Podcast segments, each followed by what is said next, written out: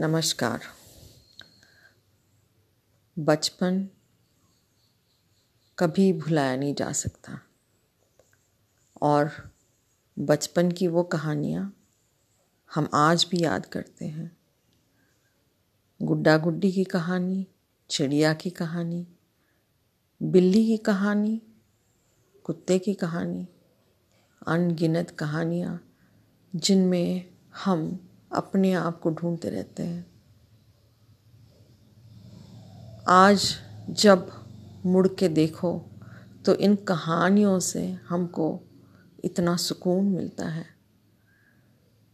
तब सोचा, क्यों ना मैं भी बच्चों के लिए कुछ कहानियाँ सुनाती रहूँ ऐसे ही। तो लो जी, पॉडकास्ट पे हम आज से हर रोज़ एक नई कहानी बच्चों के लिए दादी की ज़ुबानी सुनेंगे।